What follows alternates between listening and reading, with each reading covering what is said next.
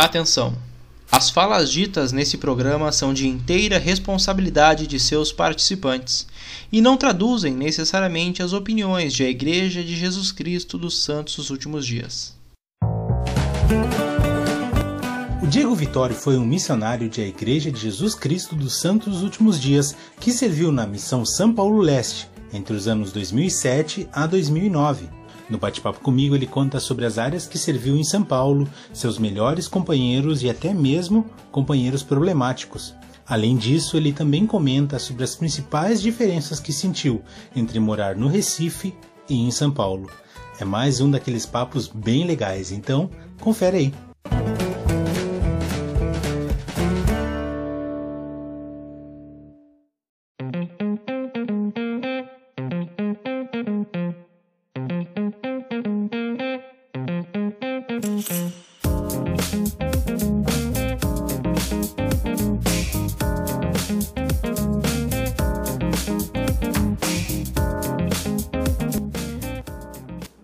De volta, sejam todos muito bem-vindos ao podcast Plano Alternativo. Hoje, domingo, um dia especial, dia de conversar sobre as nossas missões. Claro, como você pode notar, eu estou aqui, então é sinal que hoje nós vamos falar sobre São Paulo Celeste.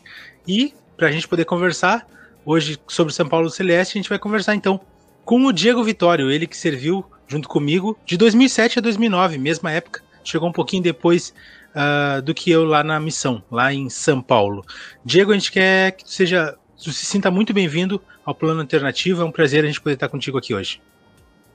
Severo, muito obrigado, cara. Muito obrigado mesmo, sabe? Essa sua iniciativa aí de fazer o, o, podcast falando sobre missão, sabe? Eu tenho acompanhado e o pessoal tem participado bastante, o pessoal tem interagido e eu estava ansioso para participar aqui também. Mas acredito, acredito que vai ser muito legal. Muito obrigado pelo convite, de verdade. Vitório, uh, ah, para começar então, qual foi a área que tu mais gostou de trabalhar? Cara, a área que eu mais gostei de trabalhar, eu acredito que foi a minha primeira área. Que foi? Então, na verdade, eu gostei. Teve áreas muito legais, muito legais. Teve áreas mais difíceis, sabe? Outras que foi mais tranquilo. Mas a minha primeira área, eu acho que por ter sido onde eu aprendi mais, sabe? Na missão e pelo pelos companheiros que eu tive lá também, que me ensinaram bastante. Então, marcou, sabe? As famílias que eu conheci lá, tudo. Então, Qual foi a primeira área, Vitória? Foi Itaim Paulista. Ah, tá. Então tu começou ali perto de, de Romana, então. A gente estava no mesmo distrito. Isso. Ah, exatamente. que legal. Então, quando, quando eu cheguei, eu acho que a gente estava no, meio, no mesmo distrito, se eu não me engano, ou não. Você estava em não. Romana em que época? Peraí, não é, tem uma coisa errada, porque eu passei em Romano de fevereiro de 2008 até outubro de 2008. Então, eu fiquei quatro transferências lá. Eu cheguei em outubro. Então, seis meses. Ah, mas então não foi. Eu tava, ah, eu tava lá ainda, em fevereiro eu tava lá ainda. Mas tava perto claro, de sair, mas eu tava claro. lá. Acho que, acho que ficou uma transferência, talvez. Exato. Tu foi companheiro de Elder Barros? Não, Helder Barros não. Eu fui companheiro de Helder Cooper. Helder Amaral Cooper, e Helder Cooper. Exato. Helder Cooper. Exatamente. Ah, que legal, Talvez que legal. Helder Cooper foi companheiro de Helder Barros. Né? Helder Barros Pode ser. Pegado depois lá. Pode ser, é, vai ser difícil de eu lembrar de tudo agora, mas. Pra lembrar é. agora é complicado, mas. mas Só vendo as fotos depois, mas foi por aí. Tava, é. A gente tava por ali naquela época. Aham. É, eram e... áreas bem legais ali, bem legais. Ah, o, o distrito, a... a... zona, a zona era boa, né, cara? Era. A casa de Itaim Paulista, caramba, era boa. Eu não conheci, cara. É a minha primeira, a minha primeira área, eu cheguei lá na casa do Itaim Paulista e eu achava que toda a casa da missão era daquele jeito. Enganado. Botaram a régua pro alto e depois puxou a realidade é, de novo. A casa lá era muito boa, cabia acho que uns seis, umas, não, seis, uns seis missionários, umas três duplas, sabe? É. E era só uma dupla, então era uma casa bem grande, a cozinha era bem grande, toda com um armário, sabe? Aquela coisa toda bem legal. Olha que legal a missão, é. né? Ah, a missão Começou é assim, no nível, né? Levou no nível e depois deu o baque. Né? A realidade das casas não são assim, não. E agora, uma segunda pergunta que é um pouquinho mais simples. Qual foi uhum. o teu melhor companheiro? É, porque, porque eu acredito que por ter sido o que me ensinou mais, sabe, eu acredito que o Elder Cooper. Uhum. Sabe, eu adorava ele. É gente boa, né? É, eu adorava ele demais, sabe? Ele foi meu segundo companheiro e, caramba, parecia que tava no céu sendo companheiro dele. Ele era muito tranquilo, sabe? Muito gente boa, com respeito a tudo, qualquer coisa. Então a gente se dá super bem. Só que eu tive, cara, eu tive companheiros incríveis, tipo, Helder Healy, deixa eu ver, Helder Amaral foi meu primeiro companheiro, cara, foi muito bom. Cara, Helder, Helder Egbert, nossa, Helder Egbert. Egbert. Foi, Uhum. é, Helder Egbert ele em Itaquá. Caramba, Helder Egbert, ele é outro nível.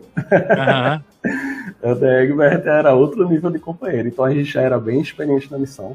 Eu acredito que eu, eu, eu acredito que eu, eu tive muitas experiências boas com o Helder Egbert. É, ele, ele, ele foi muito bom pra mim na missão. Muito bom, Eu conheci ele só como secretário, mas ele sempre foi muito gente boa, muito gente boa mesmo. É. Então, é um cara que tem boa É, referência ele, também. ele era, ele era super humilde, sabe? Isso. Ele era bem humilde, a gente estava super bem. Pô, Ah. É isso. Bacana, bacana. Teve, então deu pra ver que teve alguns que. Cara, tem outros que espero que eles não assistam e fiquem com raiva de mim. Beleza. Ah, Vitório, vamos começar então. ah, na parte mesmo das perguntas, né? Que essas aqui são só uma introdução para a gente poder deixar o, convidado bem confortável. Ah, como foi que o evangelho chegou na tua vida? Se foi através do convênio ou foi através da conversão? Como nos conta como como tu, tu- conheceu o evangelho de Jesus Cristo? Então, eu não sou um converso da igreja. né? Eu nasci no convênio. São... Meus pais eles foram batizados há bastante tempo já. Meu pai, ser- meu pai serviu missão também, né? em São Uhum. Paulo também. Na época, era... Na época tinha duas missões, quando ele serviu, São Paulo Norte e São Paulo Sul. Bah, que legal. É, ele serviu missão. A, a história do meu pai é bem interessante, sabe? Porque ele se batizou na igreja com 25 anos, né? E já estava ali no limite para poder servir a missão. E ele era noivo nessa época, sabe? Então tinha muitas coisas, tinha emprego, ele tinha apartamento, é, e ele vendeu tudo e falou para a noiva dele, ó, preciso servir uma missão. Foi Olha, foi embora pra missão. Foi embora pra missão. Aí, infelizmente, essa noiva acabou com ele. Mas, mas foi bom porque ele casou com minha mãe, né? Que aí é sem comentários. Uhum. E aí, ele voltaram. Meu pai, ele é um converso, né? Como eu falei, ele foi batizado com 25 anos. Minha mãe, ela é uma conversa também. Cara, eu cresci, É. eu, eu cresci com ele falando sobre missão. Né? Então, minha vida era, essa- mas é aí que eu te pergunto. era aquela ansiedade pra fazer 19 anos e ir pra missão. É isso, isso que eu ia te perguntar. O quanto ele te influenciou? Ah, demais, totalmente. Totalmente. E o. Totalmente. Eu cresci com ele falando de missão, falando missão, minha Pois é. vida inteira, minha vida inteira. Até hoje ele fica contando histórias de missão e lembra as coisas. E eles, eles têm um grupo de WhatsApp, né, da, da missão dele. Que legal. É, todo mundo velhinho, barrigudo, sabe? Aquela coisa toda. Legal. ai, ai, ai. A gente, a Tá. gente tem um grupo da gente que é muito mais legal, com certeza, do que o deles. Mas eles têm, eles, eles têm o grupo dele e um dia desse eles, eles fizeram um reencontro online. né, Ah, a que legal, cara. a missão deles. Tá, e. Mas aí, voltando pra ti, então. Como foi o processo de abertura do teu chamado? Ah, tu tinha alguma missão que tu queria ir? Tinha alguma que tu não queria ir? E quando tu lê ali São Paulo Celeste, o que que tu. O que que vem na tua cabeça? Uhum. Então, é interessante isso, sabe? Porque quando, quando eu fui mandar meu chamado para missão, é, como cresci com aquela história de missão, sabe?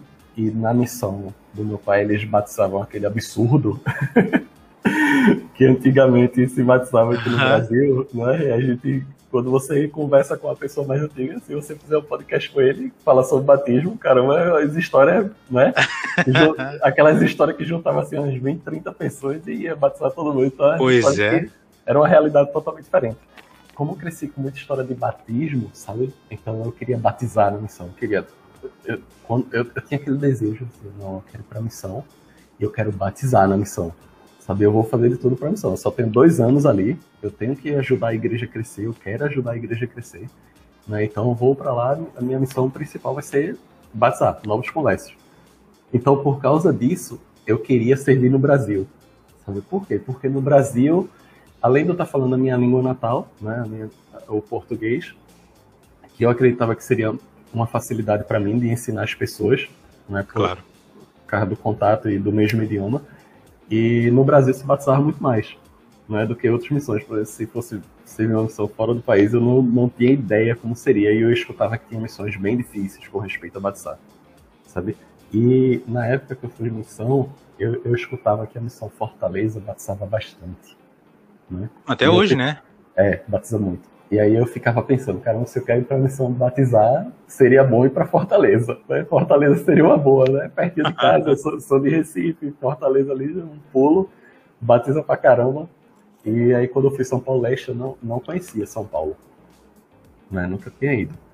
E São Paulo Leste, cara, era uma das missões, é ainda, né? Uma das missões que mais batiza no Brasil. Então, Pois é, né, cara?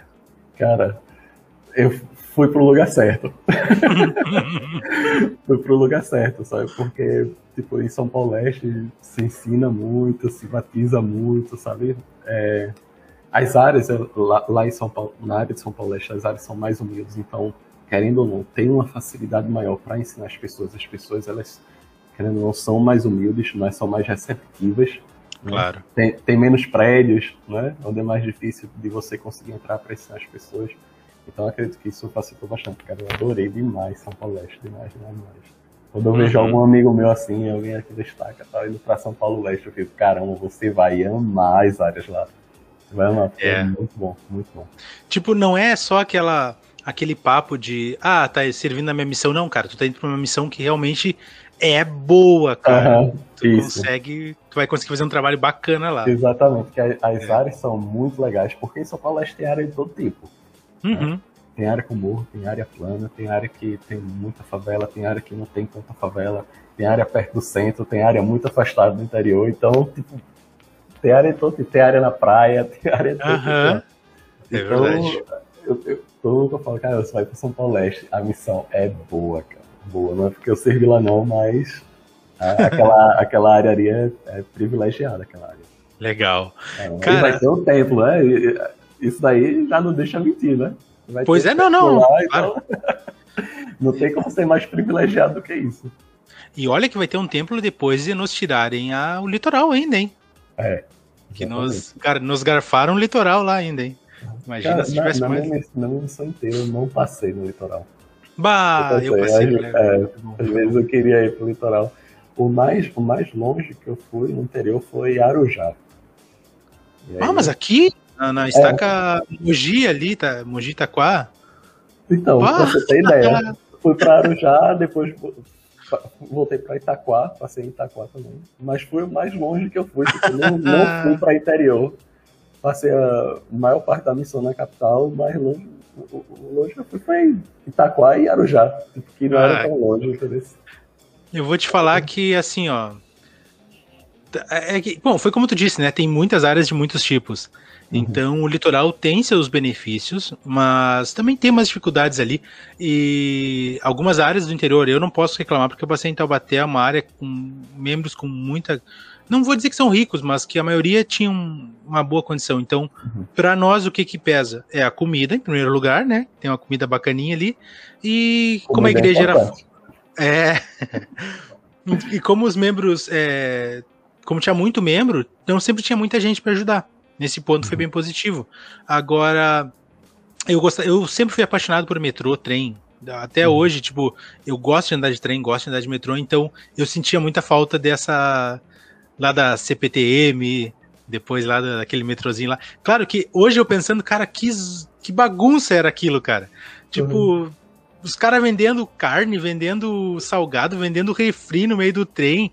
Uma Uhum. loucura aquilo lá, cara. A aí, gente, tipo, a, gente ia, a gente ia pegar o metrô e ali na porta do metrô já vendia aquele churrasco grego. né? Aham, aham, exato, Aí cara. a gente já comprava um churrasco grego, que eu acho que era o quê? um, um real, sei lá, sabe? Era um, real, eu, acho que era, eu acho que era um real, alguma coisa assim. Que era o pão, cheio, o pão francês cheio de carne, nada higiênico, nada, nada higiênico, mas era uma delícia, cara. Era muito bom. E a gente pegava e já ia comendo, sabe? É o que eu sempre trem. digo, Vitória. É o que eu sempre digo, aquele churrasco grego lá deles, ou ali tinha cura do Covid, ou ali que tava o Covid. É. Porque, cara, aquele negócio era pesado, mas é que a gente comia numa boa, cara. Era tão bom Uhum. ter o manto que tu podia comer sem perigo. Animal Mas tá. não, você come de tudo, pô. Tá tranquilo. Vitório, e a partir daí, então, quando tu sai do CLTM e tu entra na tua primeira área, tu já contou um pouquinho sobre Itaim, mas Uhum. mesmo assim, ah, conta pra nós um pouco o, teu, o choque de realidade, as diferenças da onde tu morava, é, Recife no caso, né, até, até São Paulo. Quais são os principais pontos que não são comuns entre eles? Então, quando eu saí do, do CTM, é, co- como eu falei, é uma realidade totalmente diferente. né? Você vai para algum lugar, você tem a van para levar você, né? então, para levar suas malas, tudo é algo bem tranquilo. E com respeito às malas, meu amigo, quem vai para a missão, eu sempre digo, é uma mala, uma mala só. Exato. Uma mala é suficiente e vai poupar você muito trabalho de carregar nas transferências. Porque quando eu cheguei na missão, né? E aí as transferências de São Paulo Leste eram aconteciam de uma maneira muito legal, né? Porque Exato. tinha aquela tinha aquela festa, né, que você descobria quem ia ser seu companheiro, tal, e o pessoal se abraçava, era cara, era uma festa danada as transferências. E aí quando eu, recebi meu treinador, né, quando eu cheguei na, na no campo, que foi o Ademaral, e aí, cara, aí, aí é onde começa a realidade. Né? Terminou a transferência, aquela festa toda, aquela recepção, pá, não sei o que. Presidente, ó, todo mundo pra área trabalhar. Vamos embora trabalhar, todo mundo trabalhar. E aí, eu tava lá com uma mala, eu levei só, só uma mala mesmo, mas era uma mala grande. E aí, eu disse, e aí, como que a gente vai pra área? Aí ele, cara, vai pegar um ônibus aqui. E aí a gente, já, a gente foi, já pegou um ônibus lotado, carregando mala dentro do ônibus. E, Ah. É, e aí carregando mala, e às vezes tem aqueles, aqueles imprevistos que quebra a rodinha, né? Porque você car- carrega a mala muitas vezes. E, tipo, é muito incômodo porque você tem que botar no ônibus, botar no metrô e sair arrastando até na área, andar bastante ainda um pedaço, porque às vezes a, a parada ou a estação era um pouco longe e você tem que andar um pedaço. E aí, é- e aí é onde começa a realidade. Né? Que no CTM não tem essa realidade. E aí a gente começa Uhum. essa realidade no- quando vai pro campo. E aí, São Paulo é muito diferente de Recife. É muita gente, muita gente. É muita gente na rua. E, e Re- Recife, tipo, a gente não tem o metrô, mas o metrô ele não funciona tanto como o São Paulo. Por exemplo, não tem tantas linhas, né, como Sim. tem em São Paulo. Então, São Paulo você usa metrô e trem muito, né? Você vai para muitos lugares, muitos lugares de metrô e trem. E Recife não, é, não usa tanto assim, não tem tantas linhas de metrô. Sabe, tem o metrô, mas não tem tantas linhas. Uhum. Então utiliza mais, mais ônibus mesmo. Mas depende, depende de onde você vai também, né? Se você Claro. vai na, onde, tem, onde você consegue ir de metrô, então é muito mais, mais cômodo ir de metrô. Pega o metrô que é mais rápido. Mas não tem tantas linhas como tem em São Paulo. Muita gente. Cara, as estações de metrô de São Paulo, minha nossa, velho.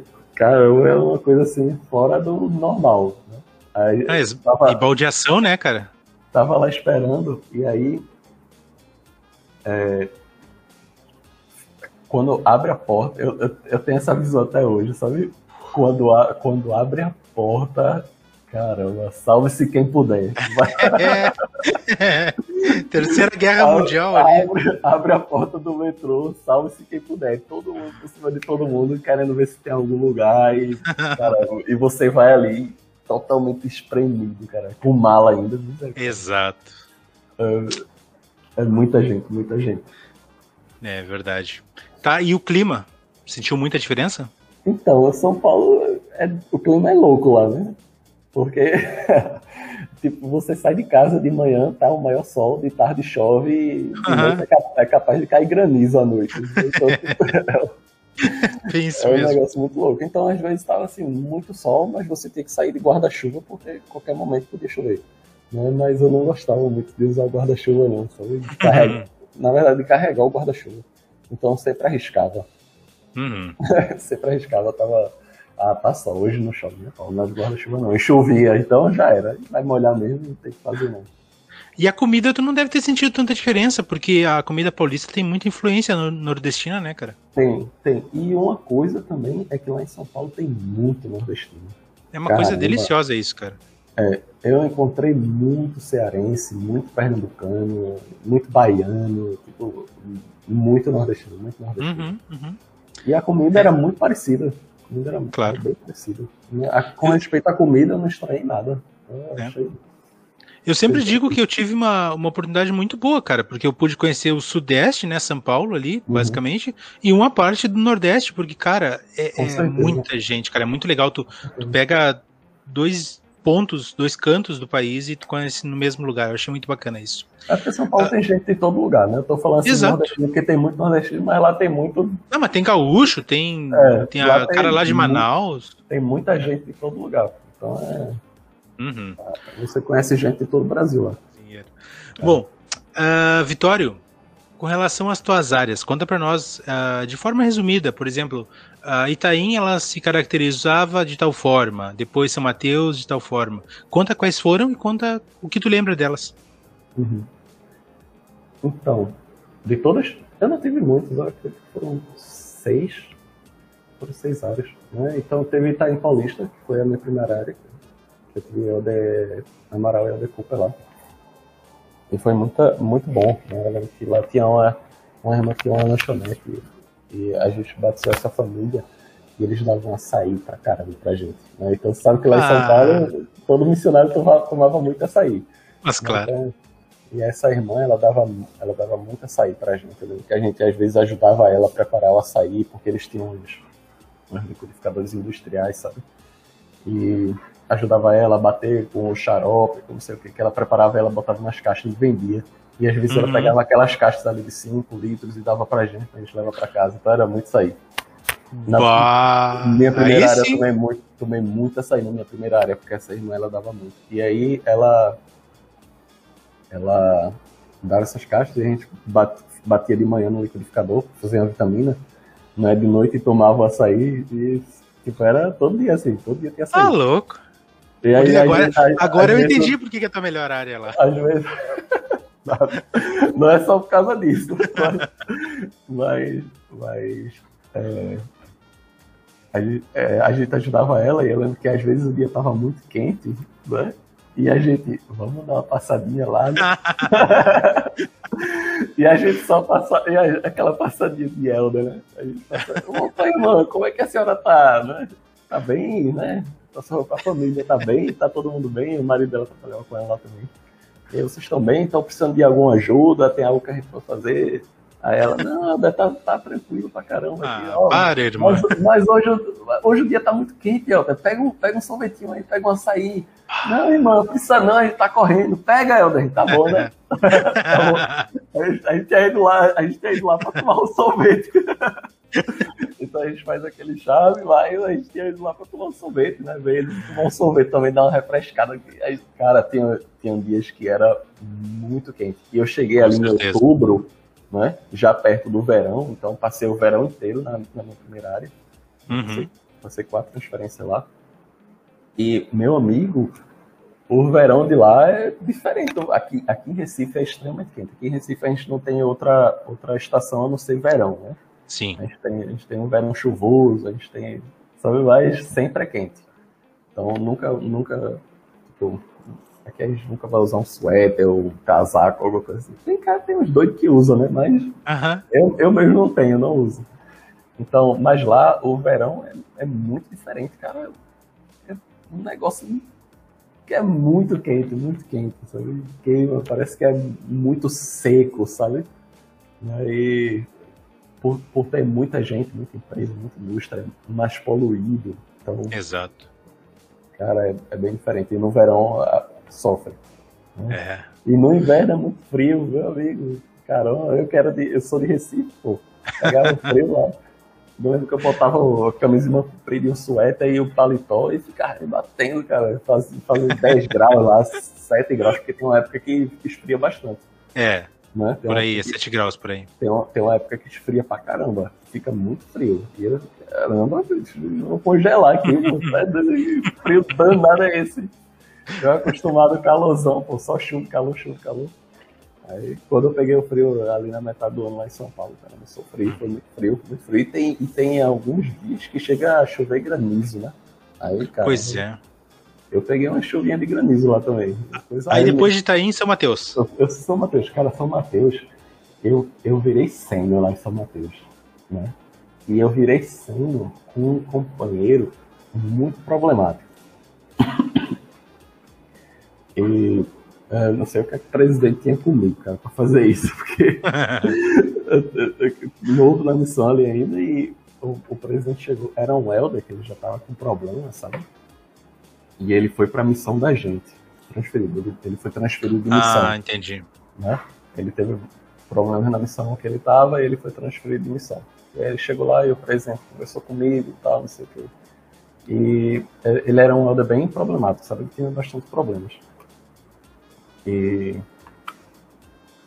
eu não sei se eu devo contar algumas experiências ruins não. que eu tive com ele. Só, só conta sobre a área, então. Conta como é que, é, que era a área. Mas, mas, aí eu lembro que eu, eu cheguei com ele e ele reclamava muito da missão, sabe? Foi muito difícil. E quando eu, eu, na transferência, né, que eu recebi o companheiro, o presidente veio conversar comigo. Ele disse, ah, você vai receber um companheiro, ele tá tendo uns problemas, tá, não sei o que, ele foi transferido missão, eu preciso que você ajude ele. Tudo, e eu já, aquela, né? eu assim, meu o que é que vai acontecer aqui, pô? É, o presidente quer isso, pô. E aí, na transferência que eu vi do Sênior, o presidente faz isso. Eu disse, caramba, é brincadeira, quer me matar, né? e aí o presidente disse, olha, como ele tá tendo alguns problemas, você vai precisar ligar para mim todo dia de noite, quando finalizar o dia. Eu disse, caramba, beleza, né? Tá mandando, eu vou fazer. Uhum. Pra, pra você ver como que tava o nível ali o da, nível, né? É. da situação. Eu apresentei isso, ó. Todo dia de noite você liga diretamente para mim e fala como que foi o dia. Tá bom? Eu disse, tá bom, eu ligo. E aí eu lembro que é, eu tava chegando com ele e a gente carregando. A gente desceu do ônibus e tava indo pra casa. E aí ele começou. Cara, essa missão é uma droga eu Ixi. tenho a missão. Tipo, era esse nível. Já começou desse jeito. E eu, calma, Helder, não é assim não, cara. A gente vai trabalhar junto aqui, você vai ver que é diferente e tal, não sei o quê. Eu não sabia as, as experiências que ele tinha tido na outra missão também, né? Como é que uhum, tinha sido. Uhum. E eu dizendo pra ele e tal, não sei o quê. Pra... E aí, é, quando a gente chegou em casa, uma irmã, ela tinha dado umas coxinhas pra gente, sabe? Pra gente fritar. Ela, era uhum. umas coxinhas coxinha congelada, sabe? Coxinha sim, de galinha. Sim. Congelada. E aí, pra gente fritar as coxinhas. E aí eu disse, ó, oh, a, irmã, a irmã deu pra gente, e, e, aí eu guardei aqui e tal, né? Tava chegando, que ia querer comer alguma coisa. E eu disse, ó, oh, a gente tem umas coxinhas aqui, vamos fritar. Não, beleza, vamos. E aí ele já tava naquele, bem naquele clima, né? E aí a gente colocou as coxinhas lá pra fritar, tal, não sei o que. E aí eu olhei e disse, cara, tá bom essas coxinhas já, já tá, já tá num ponto legal, tá? Tá, tá bom, eu vou comer. E não, olha, tá crua, tá crua, essas coxinhas estão cruas. Eu disse, Helder, não tá crua, cara, a coxinha tá boa. E aí ele ficava pegando a faca e abrindo as coxinhas, sabe? Tava no óleo lá, né, fervendo, e ele ficava abrindo umas, umas a, a, faca e abrindo as coxinhas lá, não sei o que e tal. E eu disse, Helder, ah. Helder, essa coxinha tá boa, você tá abrindo as coxinhas, isso vai pipocar e tava fervendo há muito tempo já no óleo. Eu disse, essas coxinhas tá boas, eu já comendo as minhas coxinhas. Não, tá boa não, tá cru aqui, ó, tô vendo. Eu não sei o que é que ele queria na cabeça dele, que a coxinha, que dentro da coxinha ficasse crocante também, sabe? Uhum. eu não sei o que é que ele tá querendo ali. Mas eu sei que na hora que ele olhou pra panela assim, sabe? Botou a cara uhum. na panela e uhum.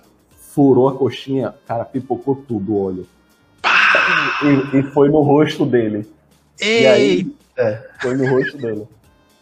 E ele saiu correndo. Ah, eu vou morrer, eu vou morrer, eu vou morrer, aquela coisa toda.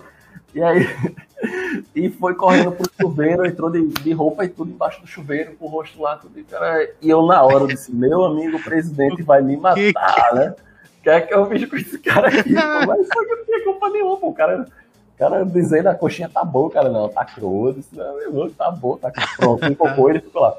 E aí ele teve umas queimaduras sérias, sabe, queimou a, a testa dele, queimou aqui, sabe, queimou aqui o pedaço do pescoço. E aí eu tinha uma, uma pomada de queimadura, umas pomadas lá. Eu disse, cara, passa isso daqui, a gente vê se precisa ir no médico, tal, não sei o quê. E ele falou presidente e tudo.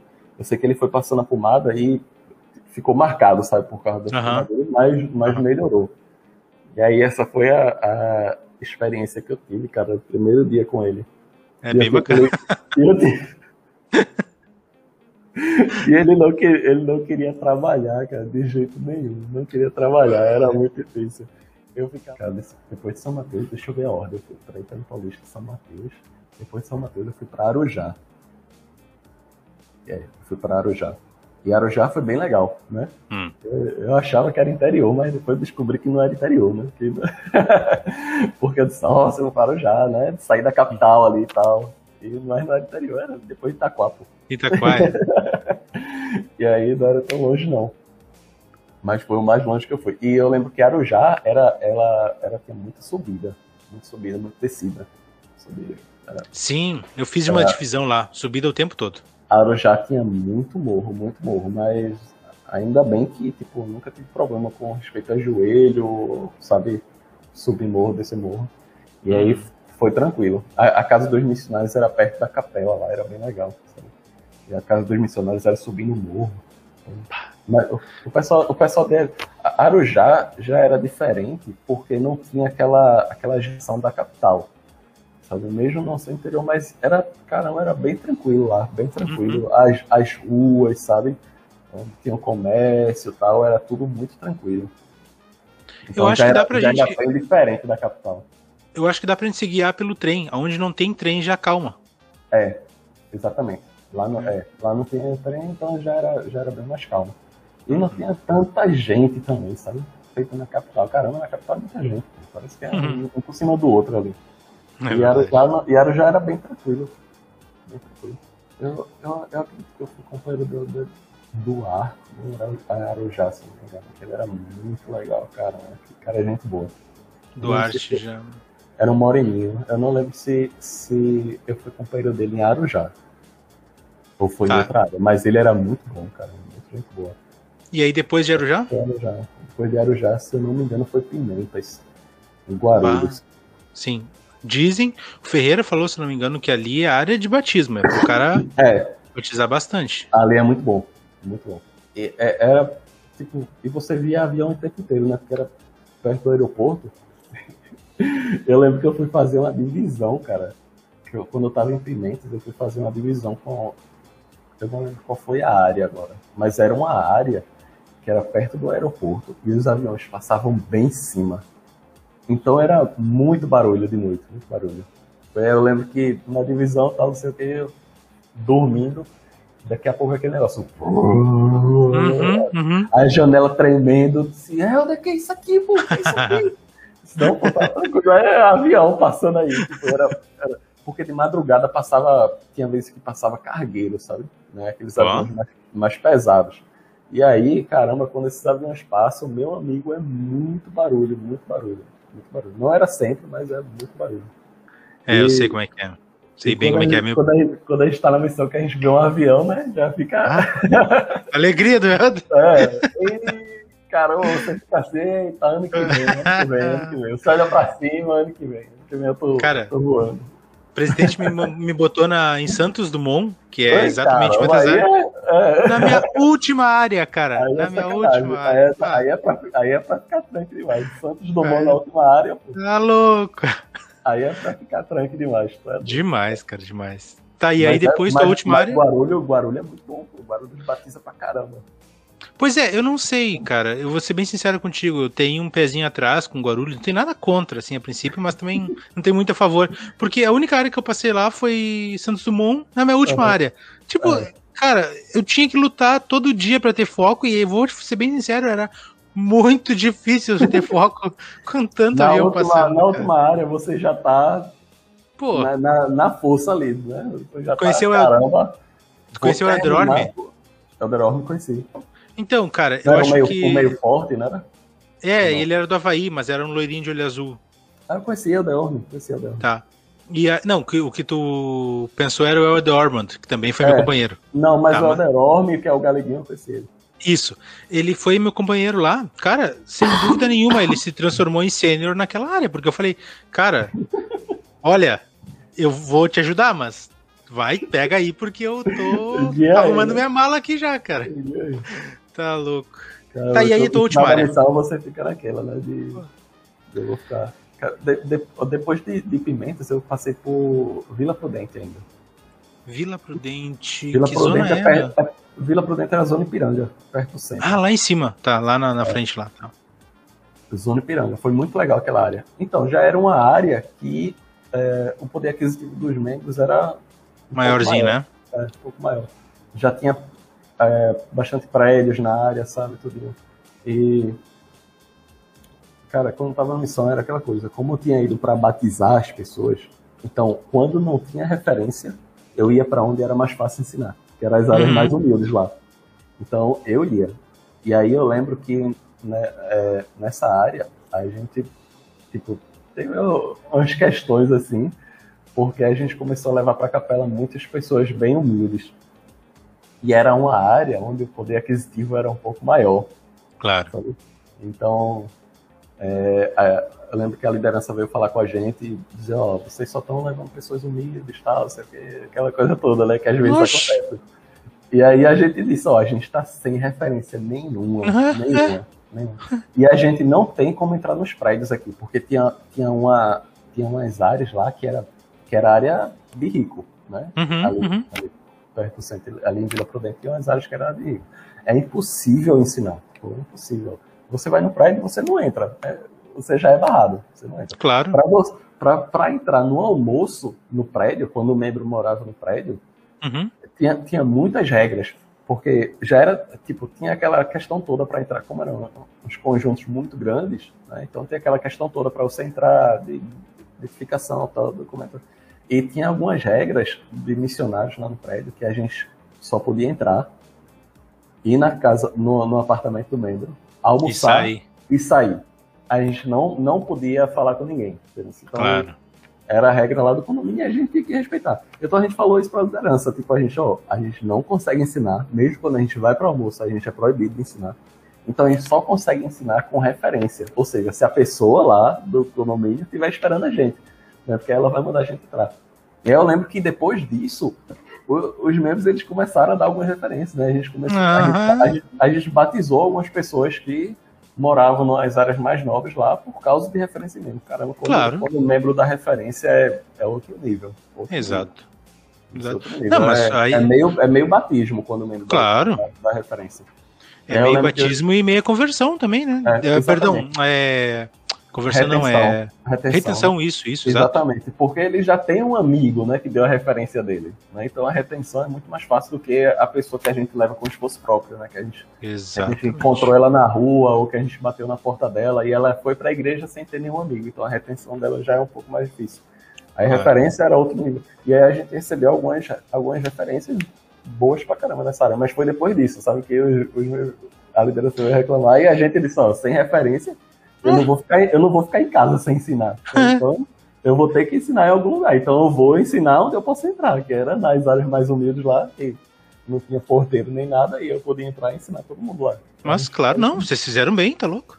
Quer, é. quer batizar rico, então ajuda a gente, então, né? É, é o mínimo. É, era, nas áreas condomínio, prédio, porque tem condomínio de casas lá nessa área também, tinha alguns condomínios de casa e tem economia, os prédios lá, só entra com referência, pô, é impossível ensinar, é impossível ensinar. Não, não tem nem, primeiro que não tem nem telefone, pelo menos, para você tocar, né, que você possa ficar chamando o pessoal, uhum. nós somos missionários aí, porque a gente tem esse negócio que, quando tava na missão, que o espírito não passa pelo interfone, né, o interfone não funciona, o espírito não consegue é passar é pelo não consegue passar pelo interfone, não. A gente fala lá, ó, a gente tem uma mensagem muito importante sobre os representantes de Jesus Cristo, era mesmo que nada. A pessoa não consegue sentir ali pelo interfone.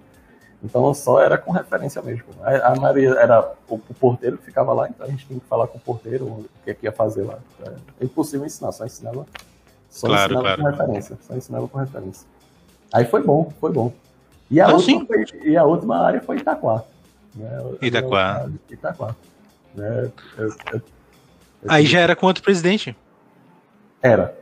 Foi, foi com o presidente Moreira. Moreira, isso. É. Eu fiquei duas, eu fiquei só duas transferências com o presidente Moreira. Eu fui para Itaquá e eu acho que depois que eu tava, tava lá em Itaquá, um tempinho mudou. Por exemplo, uhum. eu, acho que eu, fiquei, eu acho que eu fiquei três transferências em Itaquá, se não me engano. E depois de uma transferência mudou o presidente, eu fiquei mais duas transferências para o presidente Moreira e depois voltei para casa. Entendi. A última área foi, a última área foi, foi muito boa, eu tive companheiro. É, o, o Helder Egbert foi meu companheiro lá, na, lá em Itaquá. Mas caramba, eu aprendi muito com ele. Muito com ele. Ah, Itaquá é assim, eu, eu servi em Monte Belo, que era uma da. Era do lado ali de Itaquá. Inclusive eu morava. É, Monte Belo era do lado. Isso. E eu morava no início lá em Itaquá, depois a gente se mudou pra, pra área mesmo. Aham. E as memórias que eu tenho lá são boas, cara. Eram, eram bons lugares. E os. Não digo nem os números, mas as, as- os membros Os membros eram muito bons, né? é, é, ajudavam bastante lá. Muito bem, então. Bastante Então, área, cara. E áreas lá- boas. Hum.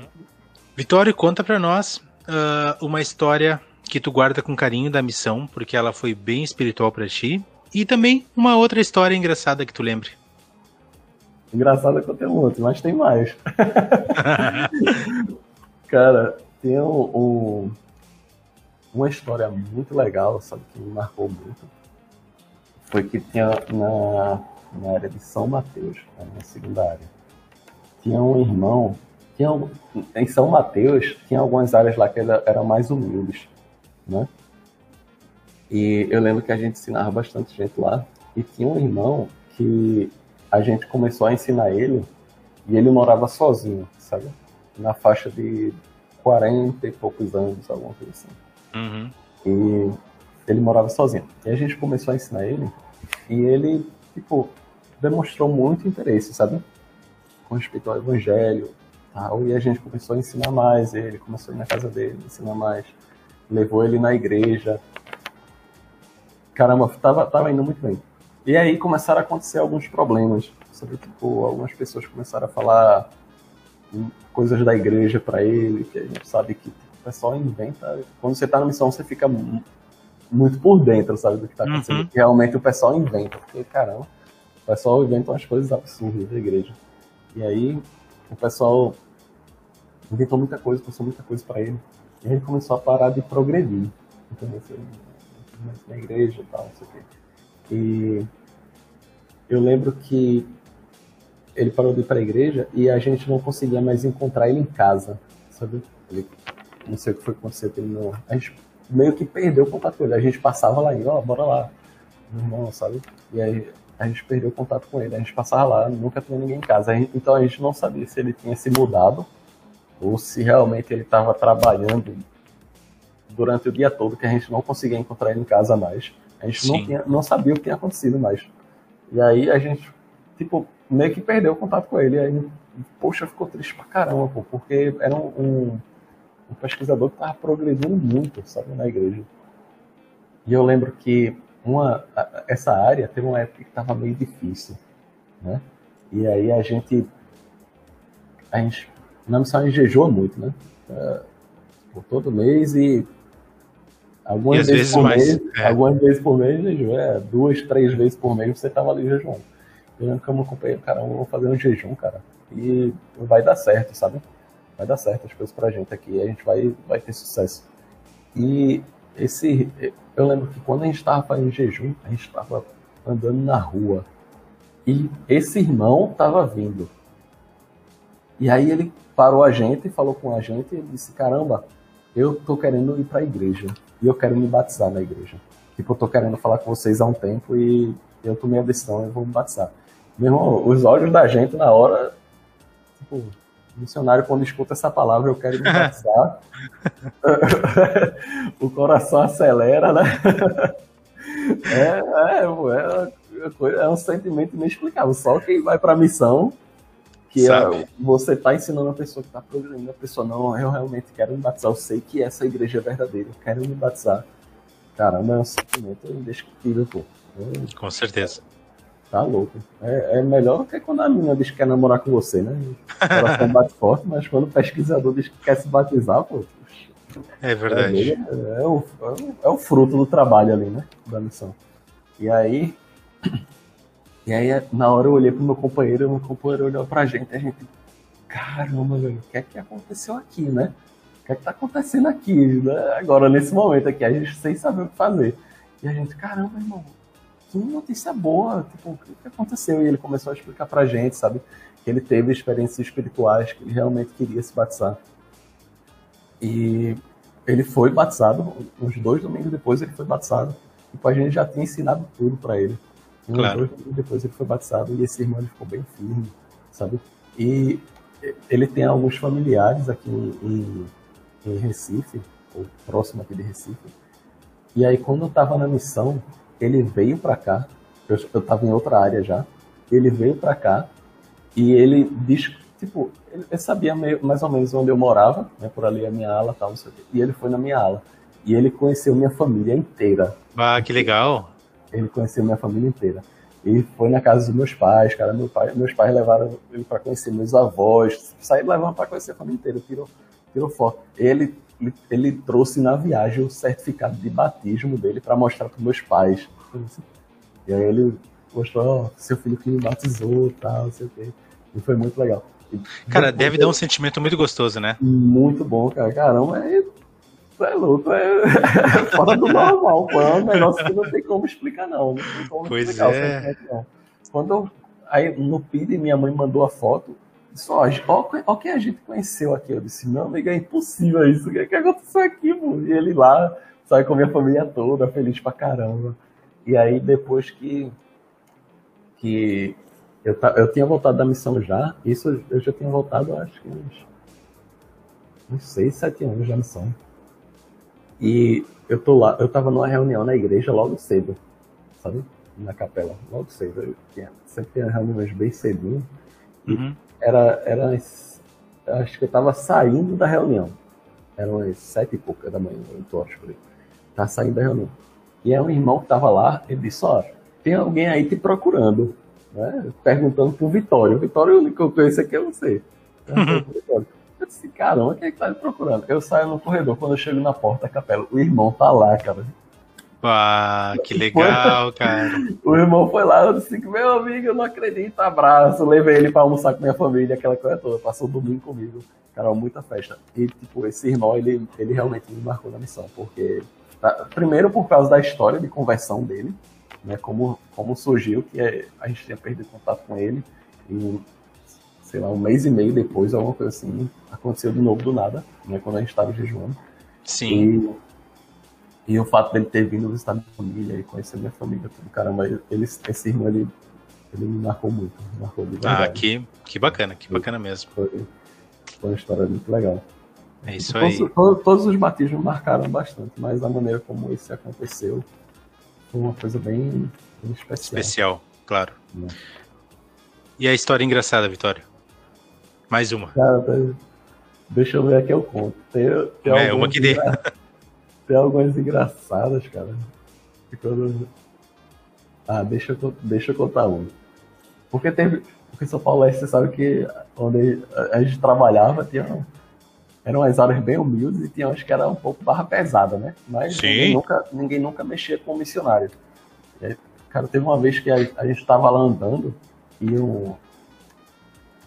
um, um cara lá, ele tava com um revólver lá, né? Ele disse, cara, vamos, vamos fazer uma oração na minha casa. E tu vai dizer aí, não pro cara desse? Não, mas aí eu olhei, eu disse, meu amigo, se a gente for, a gente vai morrer, né? Vai acontecer alguma coisa aí. Eu disse, meu amigo, a gente tá super atrasado por um, por um compromisso, a gente tá agora correndo tal, não sei o quê. Mas assim que a gente sair de lá, a gente volta aqui e vai orar contigo. Conversa, não ia voltar, não ia passar lá no. Mas aí ele, cara, ele mostrou o revólver assim e disse, vocês vão comigo agora, sabe? Eu, eu disse, meu amigo, e era descendo uma viela. E aí, e eu tava, e eu tava treinando um americano. Eu dei, eu dei, eu dei Gillett, eu não sei se você ouviu falar dele. Conheço, conheço, conheço. Era um ruivo, gente boa pra uhum. caramba. Tava treinando ele. E eu olhei pra ele assim, cara, aí tu olhou, a gente vai ter que ir, velho. Não tem que fazer não aqui não. Aí. que droga. A, gente, a gente vai ter que ir. E aí a gente foi, chegou lá, a mãe dele tava lá. Ainda bem, velho. Cara, foi benção. A mãe dele tava lá e a mãe dele começou a falar: oh, meu filho é muito desenvolvido coisa errada ó, faz uma oração aí para ver se ele se apruma, tal, né? Se ele melhora. E não, a gente vai fazer uma oração aqui com ele e tal, não sei o que. Ó, ele só quer aí assaltando. E a mãe dele falando as coisas lá, tranquilamente pra gente. Só quer saber de ficar aí assaltando, envolvido com droga e não sei o que. Ah, ele tem que sair dessa vida tal. Não, ele vai sair, a gente vai orar. Pô, a gente fez uma oração fervorosa pra caramba lá com ele. Tremendo, né? As tremendo. e aí terminou a oração. Eu disse, ó, a gente vai ter que ir. Eu disse pra você que a gente tava atrasado pra caramba. Ele, não, vou levar vocês lá em cima. Eu disse, vamos, vamos embora. Cara, quando, quando ele desceu a gente, a gente, não, valeu aí, vamos embora. A gente foi, cara, meu companheiro fez. Meu Deus, eu acho que eu fiz xixi nas calças.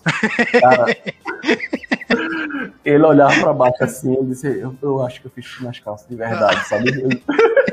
Eu, eu, tinha feito xixi nas calças lá. Ele, cara, ele ficou com muito medo, muito medo. Americano, pô. Mas claro, área, cara. Ele chegava lá, só, sendo treinado, primeira transferência dele.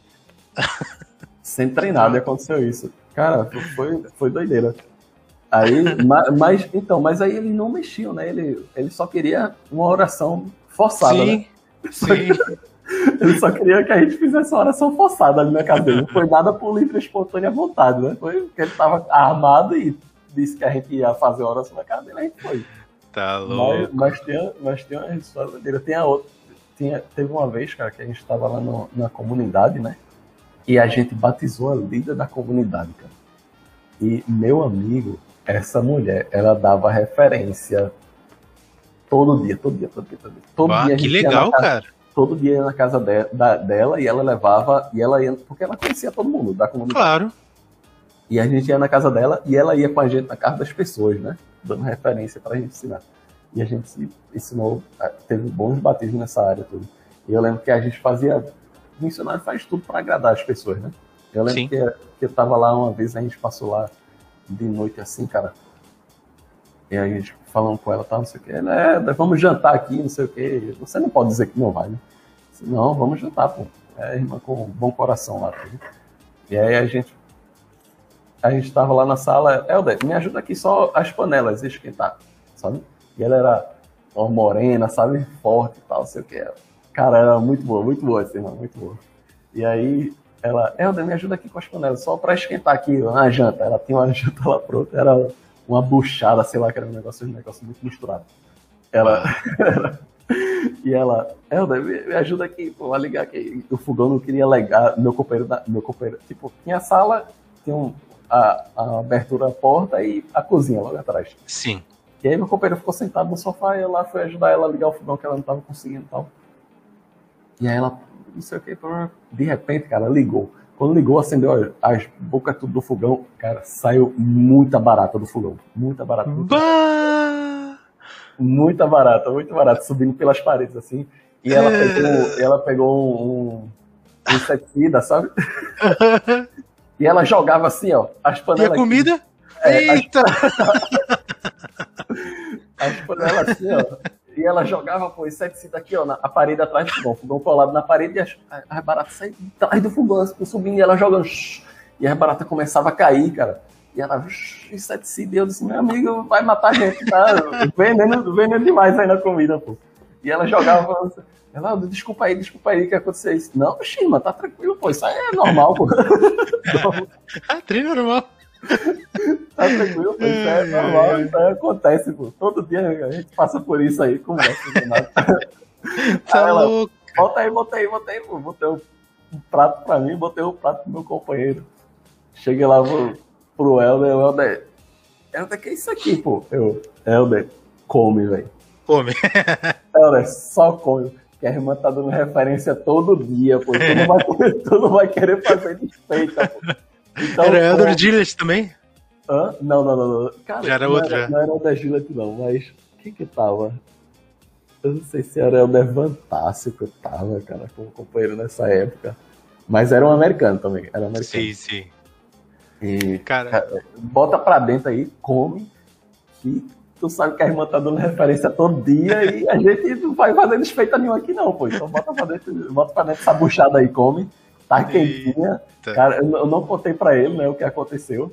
Depois que eu contei pra ele, meu amigo, tu é doido? Caramba, a gente comeu isso, eu disse, acha, vai fazer o quê? Vai negar a janta da irmã? A irmã com Dessa irmã ainda? A irmã com a boa vontade donejando pra gente, vai comer, pô. Bota... Tava gostoso, tava uma delícia, pô. Tá doido? Tá, tá louco. Missionário é abençoado, pô. Não dá, não dá nada, não. Pode, pode é. botar pra dentro aí a comida com barato, barato inseticida junto ali. Pelo menos tá ele, eu, pra ele foi mais fácil, que ele nem viu, entendeu? Pra mim. pois aqui, é. Ó. Às vezes é melhor não ver mesmo. É, ele nem viu, só soube depois, já tava, a comida já tava no bucho já. Bom, é, Vitório, agora a gente partindo então para a parte final um pouquinho. Uh, uhum. Vamos lá. Tu lembra agora então? Eu te perguntei como foi teu primeiro dia na missão, agora eu vou te perguntar como foi teu último dia na missão. Lembra alguma coisa dele? É, o último dia é legal, né? Eu achei muito bom. o último dia tá todo mundo do seu grupo, né? Lá é. reunido, né? E geralmente ficar na casa dos secretários, né? Naquela época, lá na casa dos secretários que tinha uns biliches que dava pra bastante gente dormir. E eu lembro que tinha que, que tocava violão, sabia? Era, cara, a noite inteira lá. Amanhã a gente vai embora, cara. Amanhã a gente vai ver a família da gente, tipo, a vibração caramba. E eu tocando violão. E todo. É, porque está no final de dois anos, cara, história não falta. Então é era verdade. A, a, noite inteira, todo mundo contando história do que, que aconteceu na missão.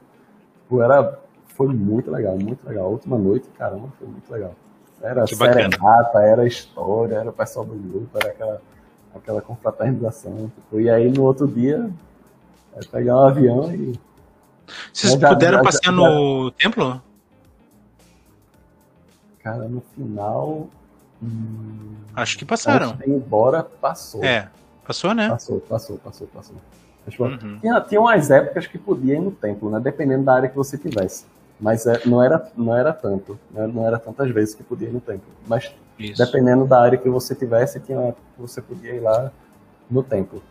Exato. Eu lembro, eu lembro que teve uma vez que eu fui no templo e meu primo estava servindo em São Paulo Norte. E ele é ruivo, sabe? E aí, uhum. e aí a, a, tipo, eu tava lá no templo, então, assim, quando eu olho assim, cara, de longe, aquele cabelo ruivo, eu disse, meu amigo, isso Ué. Cara, ele é Silva. É o Silva, o caramba daquele grito de longe. Quando ele virou assim, meu amigo, eu a festa. Ah, que legal, cara. Porque ele, ele, ele foi pra missão, eu tinha. Eu acho que eu tinha um ano de missão, uma coisa assim. Ele foi pra missão. A gente ia passar. E a gente sempre foi muito próximo, sabe? Tem alguns primos meus que eu sempre fui muito próximo dele. E esse é um deles. A gente sempre foi muito próximo. E eu lembro que, caramba, quando eu vi o Silva, caramba, a gente correu, se abraçou, tirou foto e aquela coisa toda. E aí, a gente, a gente encontrou um tempo. Como ele estava São Paulo Norte, a área do templo, parece que ele estava servindo como secretário, assim, estava lá no escritório.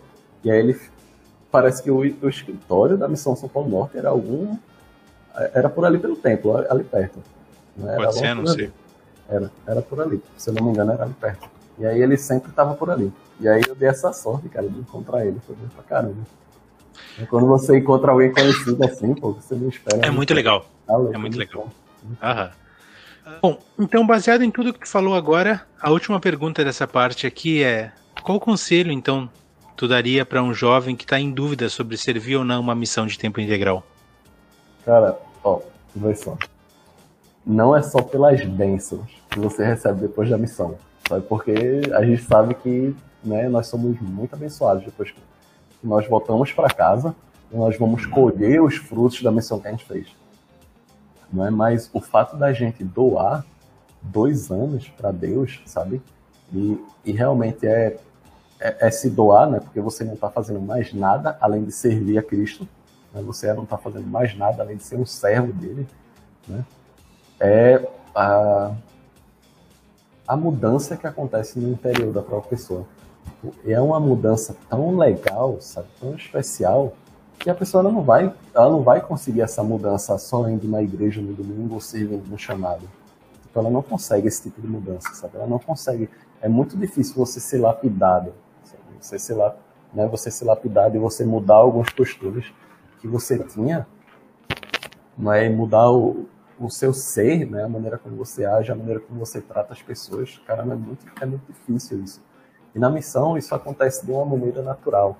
Sabe, né? Vai acontecendo com o decorrer do tempo ali na, na missão. Você vai aprendendo muitas coisas que quando chega no final da missão, você. Caramba, tipo.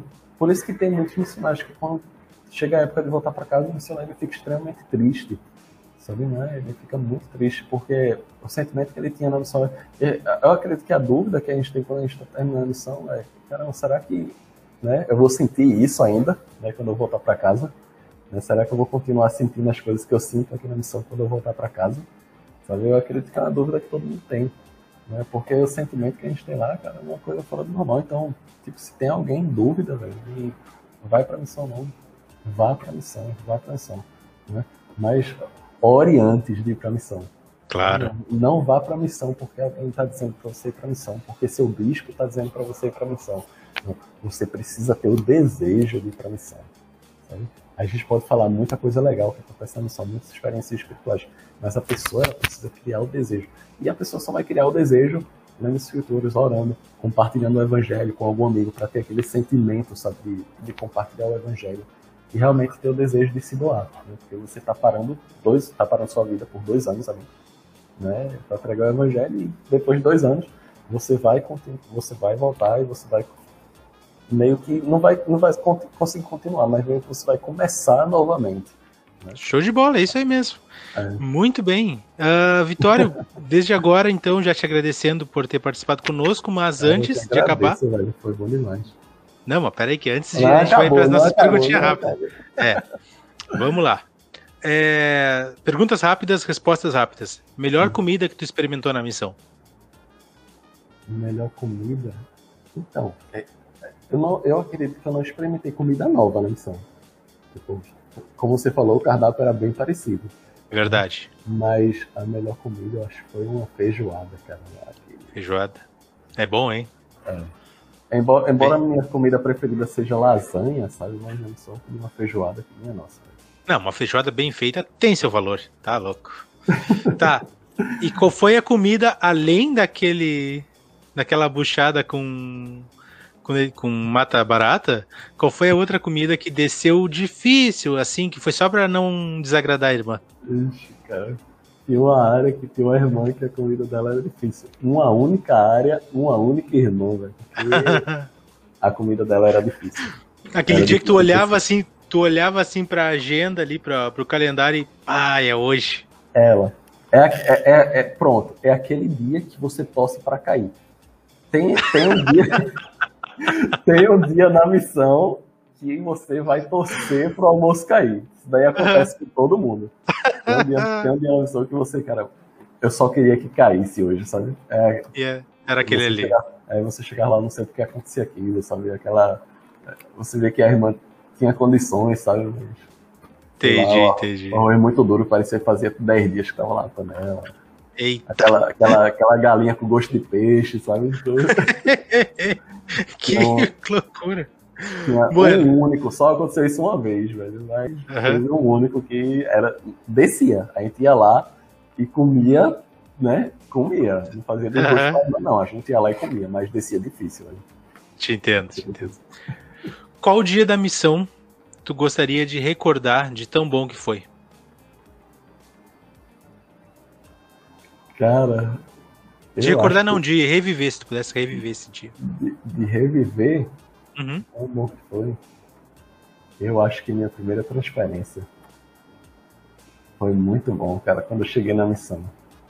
Foi, foi muito bom, muito bom. É, como eu falei, as transferências lá em São Paulo Leste, né? Você recebeu o companheiro e se ia, é, abraçava aquela coisa toda, dizia qual era a área, cara. E, eu estava muito ansioso, muito ansioso para saber quem ia ser meu companheiro. Né, eu estava muito ansioso. E quando eu vi, cara, a, a capela estava cheia de missionários, né? E nas transferências a gente canta, é, cantava o hino, né? O, o ela chamava Chamados a servir. servir. A gente cantava chamados a servir e cantava todo mundo abraçado, né? E ficava balançando, né? Quando eu cantava. E aí, cara, aquela som. Caramba, velho primeira vez que eu cantei aquele hino na missão, ixi, arrepiou tudo, velho. Arrepiou tudo. Arrepiou tudo. Aquele, aquele momento eu queria ter de novo. Tipo, é, o chama, sentimento o muito legal. Os chamados a servir da, da primeira transferência, caramba, eu queria sentir de novo. Que legal. Eu, eu queria sentir de novo, foi muito bom. Vitório, em poucas palavras, ou agora não, agora não é Vitória, agora é Diego. Diego, ah. em poucas palavras, quem foi o Elder Vitória? Cara, essa pergunta é difícil, velho. Essa pergunta é muito difícil. Cara, na missão, eu procurava, eu procurava fazer as coisas muito certas, sabe? Eu procurava fazer as coisas muito certas. E no começo da missão, eu lembro que às vezes eu era muito cri-cri. Não sei se usa esse termo aí, mas eu era muito. Sim, sim, sim, sim. Porque às vezes é uma pessoa muito chata com respeito à regra. Eu queria cumprir todas as regras, tudo. Mas depois eu, eu descobri que você pode cumprir as regras. Ainda bem que eu descobri isso logo na missão, sabe? Uhum. Você pode cumprir as regras, mas você pode se divertir. Sabe? Você pode cumprir as regras e, e quem, quem ensinou isso foram aqueles meus primeiros companheiros ali, sabe? E quando eu cheguei na missão, eu falava, meu treinador, chama, meu treinador aqui é 9 horas, pô, a gente tá na rua ainda. E aí, tipo, eu, eu pude perceber que às vezes tinha algum propósito, sabe? Alguma irmã precisava de alguma ajuda, ou tinha alguma pessoa que a gente precisava falar. E tem as regras para proteger os missionários, mas muitas vezes tem o espírito, né? Muitas vezes não, tem sempre o espírito. E muitas vezes o espírito ele diz para a gente fazer alguma coisa, não que ele vai dizer para a gente quebrar alguma regra, sabe? Mas Sim. ele vai dizer para a gente fazer alguma coisa que é diferente do que a gente já tem planejado na cabeça da gente, sabe? E eu só vim perceber isso depois de um tempo, sabe? Que o missionário ele não precisa ser ser robô, sabe? E eu, eu acho que no começo da missão eu queria meio que ser, eu, eu- meio que queria ser aquele robozinho, sabe? Fazer isso, fazer isso, cumprir regra, batizar, ensinar, tal, sei o quê. E eu descobri que não era assim, sabe? Não era assim. Então a gente tra tava tratando de pessoas lá. E aí foi quando eu comecei a desenvolver amor pelas pessoas, empatia pelas pessoas. E realmente, é, não- às vezes, é, esquecer os números, porque na missão a gente é muito cobrado com respeito a números, sabe? Mas quando você consegue conciliar uma coisa com a outra, né, o trabalho ele flui mais fácil. É Quando você tá lá só não pelo número, mas porque você quer ajudar. Você não enxerga aquela pessoa como um número, né? você enxerga aquela pessoa como uma alma. sabe? Então, eu- se, eu, se eu pudesse descrever, eu poderia me descrever que eu fui uma pessoa que eu aprendi muito no decorrer da missão, sabe? E eu mudei muito, sabe? A, a minha maneira de ser, a maneira como eu agia, a maneira como eu tratava as pessoas. No, no, no final da missão, era uma pessoa totalmente diferente, sabe? Claro. hoje, hoje em dia, ainda eu tô mudando por causa da missão. Tipo, eu sei que é por causa da missão, sabe? Por causa das coisas que eu vivi lá. E aí, tipo, durante todos esses anos, eu. se- Um ano atrás eu já era uma pessoa totalmente diferente. Dois anos atrás, totalmente diferente. Tipo, e no decorrer dos anos, eu vou mudando. E eu lembro que, tipo, fica na minha mente algumas coisas que eu fiz que eu fico, caramba, velho, por que eu fiz aquilo, sabe? Por que, por que eu falei aquilo, sabe? Por que eu agi dessa maneira? E, sabe, na missão, eu, eu, eu fui muito bonzinho na missão. Fui muito bonzinho. Eu era, eu era bem tranquilo, eu amei muito meus companheiros. E eu, eu tinha uma coisa na minha cabeça que era o seguinte: eu não queria chegar no final da missão e falar assim pro presidente, presidente, não falar, mas ter um sentimento assim, presidente, deixa eu ficar mais uma transferência sabe? Vou trabalhar mais. Não, eu, eu queria chegar no final da missão, no final dos dois anos, e ter o sentimento de dever cumprido. Porque Claro. não é, não é ninguém que tem que dizer para você se você foi um missionário bom ou não, sabe? Não é ninguém que vai falar isso. Você tem que chegar no final da sua missão e você ter o sentimento que você deu o seu máximo, sabe? Né? Você chegar na missão, você no final da missão, você, caramba, eu dei o meu máximo aqui na missão. Eu, eu servi de coração, eu realmente fiz o que eu deveria ter feito. E aí você termina a missão satisfeito, cara. Você termina a missão com, um dever cumprido. Então eu fui essa Exato. pessoa. Eu, eu, eu terminei a minha missão com um sentimento totalmente de dever cumprido. Eles terminei a missão totalmente de dever cumprido. Aquela, não, não é, a, a opinião de outras pessoas nem importava, sabe? Mas você, você tá na. Não, é, é o sentimento pessoal. Eu sei que eu servi minha missão. pessoal, você- é, é aquele sentimento de você, rapaz, dentro das minhas limitações, né, que eu tinha, sei lá, com respeito a ensinar ou coisa do tipo, eu fiz o melhor que eu podia, sabe? Eu, eu não fui melhor do, do que outro missionário, outro missionário. Ah, o missionário batizou mais do que eu. Bicho, não importa, velho. Não importa. Sabe? As áreas que eu passei, o que eu fiz, eu fiz o melhor que eu podia. Então, Uhum. eu, eu, eu terminei a missão com esse sentimento. Eu tava muito feliz quando eu terminei a missão, muito feliz. Pô, eu, você fica aquela coisa né, meio na para baixo, porque você está terminando a missão, as pessoas que você conheceu lá, os elders que você conheceu lá, que você fez aquele vínculo de amizade, e você fica meio para baixo, mas caramba, eu tava muito, eu lembro que eu tava muito feliz no final da missão, muito feliz, muito feliz. Porque eu tava voltando para casa e eu tinha dado o meu máximo, tipo, dentro das minhas possibilidades, né? Claro, claro. Do, do, dentro do que eu podia fazer, eu tinha dado o meu máximo. Caramba, eu tava realmente muito feliz, muito feliz. Então, se eu pudesse me descrever, seria isso, velho. Só que começou ali, né, com uma, uma ideia diferente da missão, né, e uma imagem diferente da missão. E eu aprendi a ser feliz, velho, na missão. É, é, um, é uma boa maneira de servir missão. É, e o evangelho é felicidade, pô. O evangelho é felicidade. Exato. Exatamente. Pessoas, às vezes estão na, na capela, rancorosas, né? vão na capela já eu vou pegar aquele irmãozinho hoje que ele falou de mim. Bicho. Meu amigo, pelo menos, como é que a pessoa vem pra capela desse jeito? Tá de brincadeira, velho. A pessoa vem querendo arrumar confusão já. Não, pô, evangelho é felicidade, pô, tem que vir feliz, deixa pra lá, pô. É isso Essa, aí. essas coisas acontecem, as pessoas são falhas pra caramba, sabe? Então, se você for ficar ligando sempre. É verdade. Bom, Vitória, então agora sim a última pergunta. Missão São Paulo Leste, em poucas palavras. A missão, é, ó, a missão São Paulo Leste é a melhor missão do mundo. Não, Agora não, sim. Não tem outra missão igual a São Paulo Leste, não. Não tem essa missão São Paulo Leste, não. Eu, ó, é, pra falar de São Paulo Leste, é uma coisa que eu nem preciso conhecer outras missões. Sabe? Porque você já sabe que a missão São Paulo Leste é a melhor do mundo. Pô. As áreas lá, é como a gente estava falando, tipo, tem área de todo tipo tem gente de todo, todo lugar do Brasil. Tipo, as pessoas lá são maravilhosas, velho. Maravilhosas. As pessoas são muito humildes, muito humildes de verdade. Você vai conhecer pessoas maravilhosas. Você vai conhecer pessoas que você nunca imaginava que você conheceria na sua vida. Então, as pessoas de São Paulo Leste, realmente, as pessoas que vão morar naquela área de São Paulo Leste são pessoas abençoadas. Né? São, são as melhores pessoas de São Paulo ali, elas vão morar ali na área de São Paulo Leste. Né? É verdade são escolhidas a dedo ali, né? Pra morar ali naquela área. e para que os missionários possam falar com elas, velho. Mas. Missão São Paulo Leste, o presidente Wilkes foi incrível, o presidente Moreira foi incrível. Tipo, dois pais para mim, sabe? Realmente foram. Presidente Moreira eu fiquei pouco tempo, mas, tipo, criei um vínculo com ele, sabe?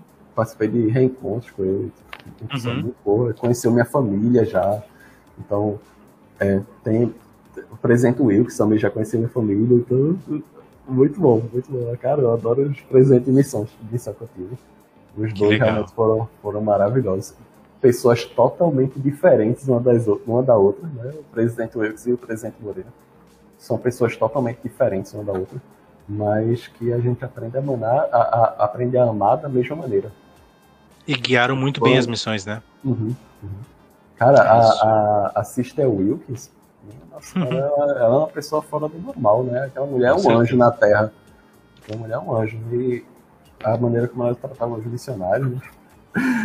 então, mandava tomar muito paracetamol, né? Tilenol. Tilenol, né? Bebe água e Sprite. Pra mim era Sprite sempre. É.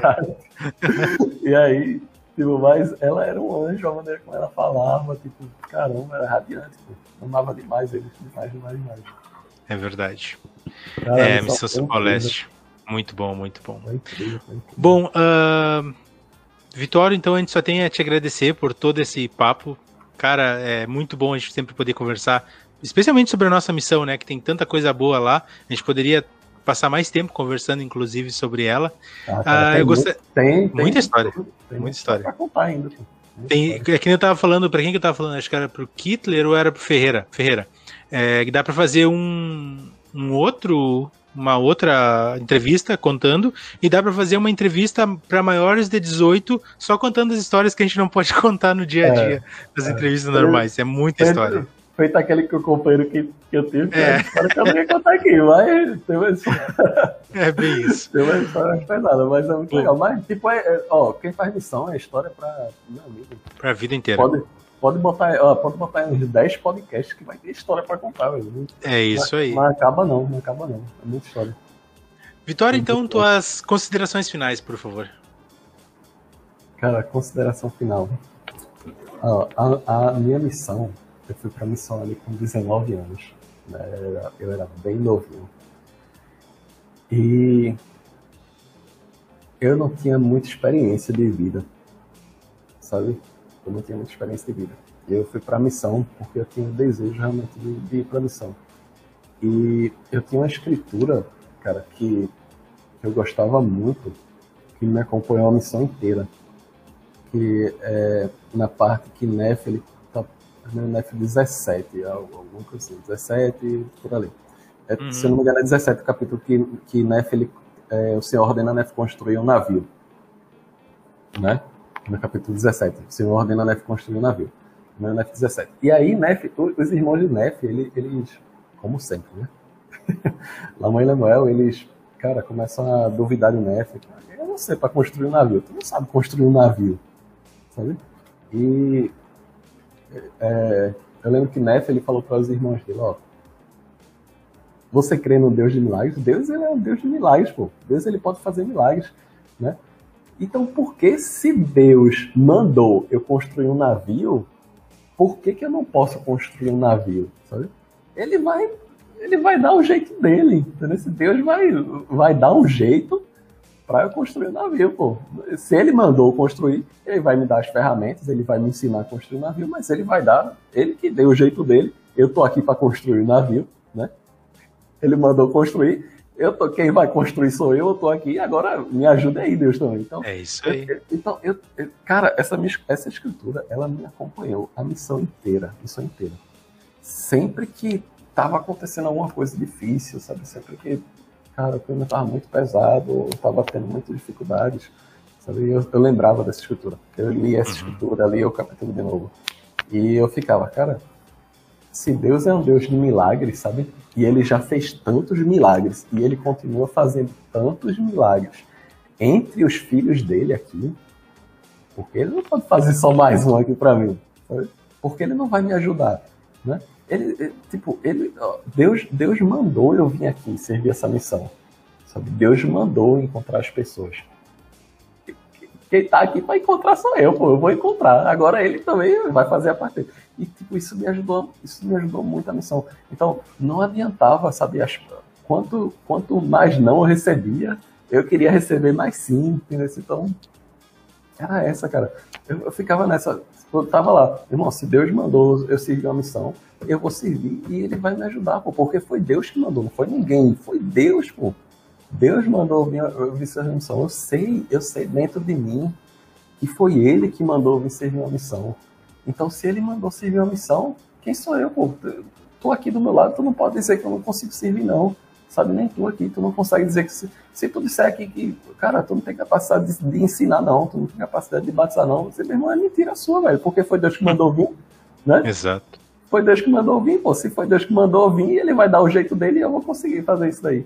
Então, essa, é, cara, isso me acompanhou a missão inteira. Isso tem me acompanhado até hoje, sabe? Sempre que eu encontro, sabe que sabe que eu encontro alguma dificuldade na minha vida, eu já, eu já passei os perrengues bravos, passei os perrengues bravos. Então sempre que eu passo uma dificuldade assim na minha vida, eu lembro do Nef, Nef, caramba, eu fico, meu irmão, Nef construindo navio, velho, sem saber construir navio, entendeu? Sem ferramenta, sem madeira, sem nada, teve que preparar a madeira, pô, fazer as ferramentas para construir o navio. Mas é construir um navio, eu não vou, não vou fazer isso aqui. Peraí, pô, isso aqui é besteira. Ah, é verdade. É, você fica, meu irmão, isso aqui é besteira, pô. Isso aqui eu vou fazer fácil. E, isso dá força para você fazer. Então, tenha, tem algumas coisas que acontecem na missão que acompanham você a sua vida inteira e vão dando força na sua vida para você passar por determinadas dificuldades, sabe? Então, quando você tem alguma dificuldade na sua vida no pós-missão, você lembra de algumas coisas que você aprendeu na, na missão que acompanham você, que aquelas coisas, aquelas coisas ajudam.